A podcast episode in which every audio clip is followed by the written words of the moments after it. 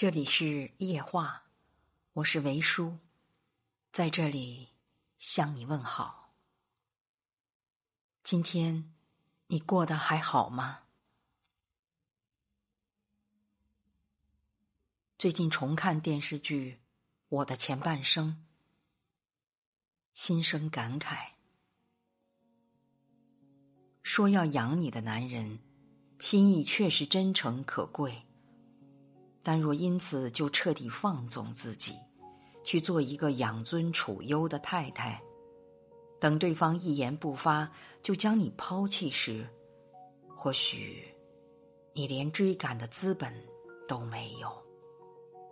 就像罗子君自己说的：“看似最好命、最容易的道路，那头却总是通往极艰难的所在。”二十多岁出头的女生，最常听到的就是那句老话：“女人生得好，不如嫁得好。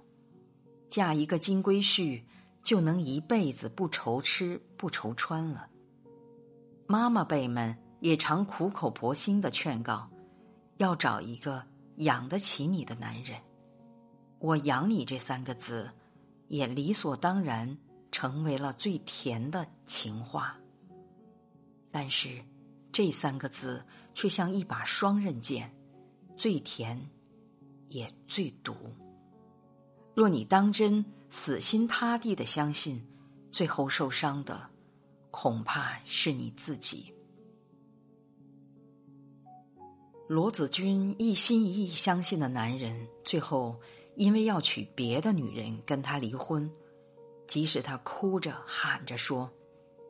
是陈俊生把我娶回家，他叫我不要工作的，他说他要养我的，又能怎么样呢？什么也改变不了，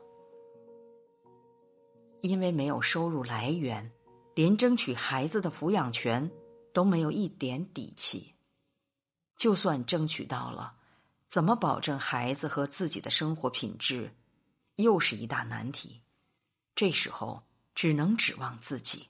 不要再因为自己能被人养而沾沾自喜了。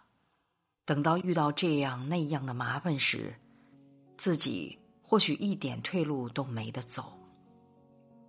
当一个人的花销完全依赖于另一个人的时候，从某一方面来说，他的生活从此再也离不开他了。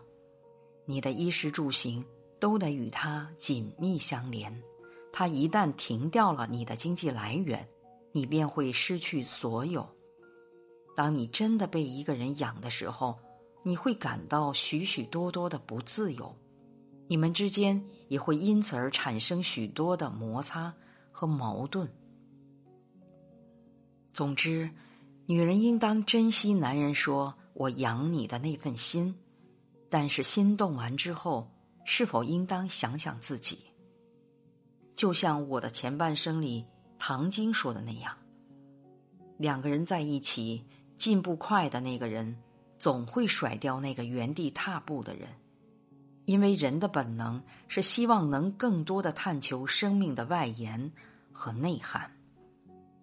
两个人只有共同进步，才会走得长远。不要因为相信了一句“我养你”。就丢掉了自己独立而带来的魅力。女人不应该停下提升自己的气质，提升自己独立能力的脚步。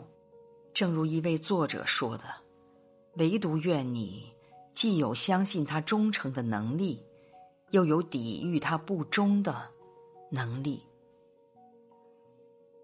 关于这个话题，你有什么想聊的？可以在评论区留言，让我们一起来聊一聊。